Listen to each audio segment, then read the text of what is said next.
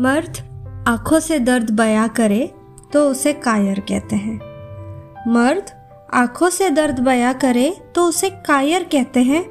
अगर अल्फाज से करे तो उसे शायर कहते हैं। अक्सर हमें यही सिखाया जाता है कि मर्द रोते नहीं हैं। मर्द बहुत ही निडर, साहसी होते हैं, दर्द को सहते हैं। पर वो भी तो इंसान ही होते हैं। उन्हें भी तो रोना आता है। पर जैसे कोई लड़का रोने लगे तो उसे कायर कहा जाता है। कहते हैं, लड़कियों की तरह रो रहा है। इसीलिए लड़के अपना दर्द अपनी कविताओं या शायरियों से बयां करने की कोशिश करते हैं।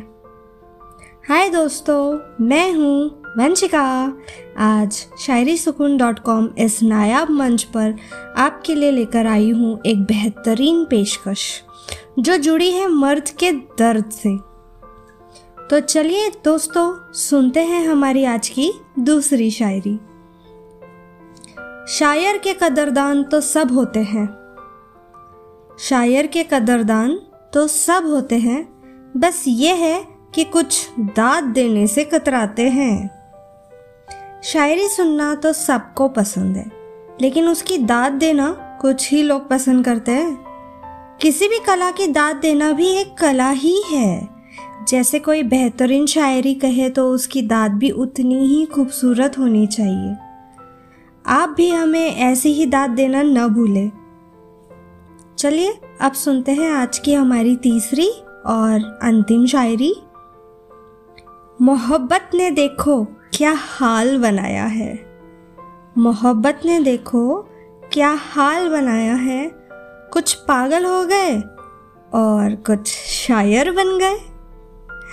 वाकई, मोहब्बत में कोई घायल हो जाए तो उसके जख्म कभी भरते नहीं।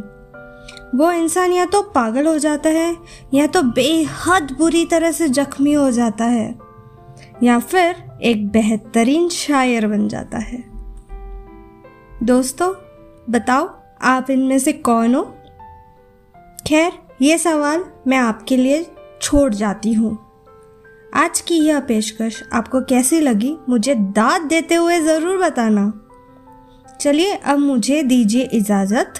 कल फिर मुलाकात होगी ऐसे ही नायाब और बेहतरीन शायरियों की पेशकश के साथ। तब तक के लिए आप अपना और अपनों का खूब सारा ख्याल रखना। शुक्रिया। अलविदा।